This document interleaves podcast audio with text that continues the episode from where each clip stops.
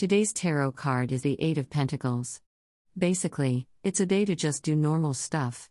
Grind it out. Get it done. There are no big spiritual or aspirational energies around the card today.